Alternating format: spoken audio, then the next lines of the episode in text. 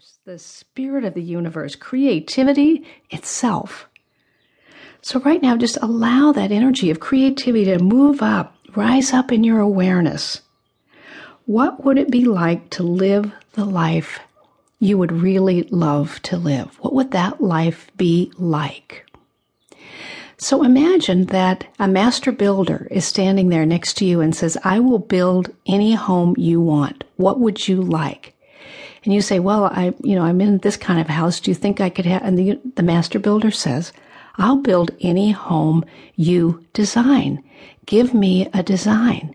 I have all the tools. I have all the workmen. I can build any house you want. What's the house you want? In essence, that's what's going on right now. The universe is infinite. It is simply asking for an intelligent design, a pattern in your mind that you hold. You've been given the intelligence of the universe to work with. And if you keep breathing another 365 days, you will create another year of your life. You don't get a choice about that. You only get a choice about what that life will be. And in the absence of giving a design for the mind to work on, and your actions to follow, then that same life energy will go to work from the default position of other people's thinking. What's going on in the world? What is the media saying? What is your neighbor doing? Because you don't get a choice about whether you're going to create a life.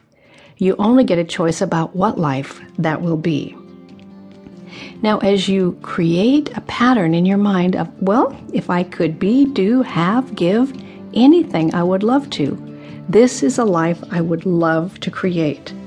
Like building a house step by step, we begin with drawings and we move forward systematically until completion. You will design your life either by default or by intelligent design, a design that you choose, and then find a pattern to live your life by. Please use the next couple of minutes to meditate or to focus on your goals for today.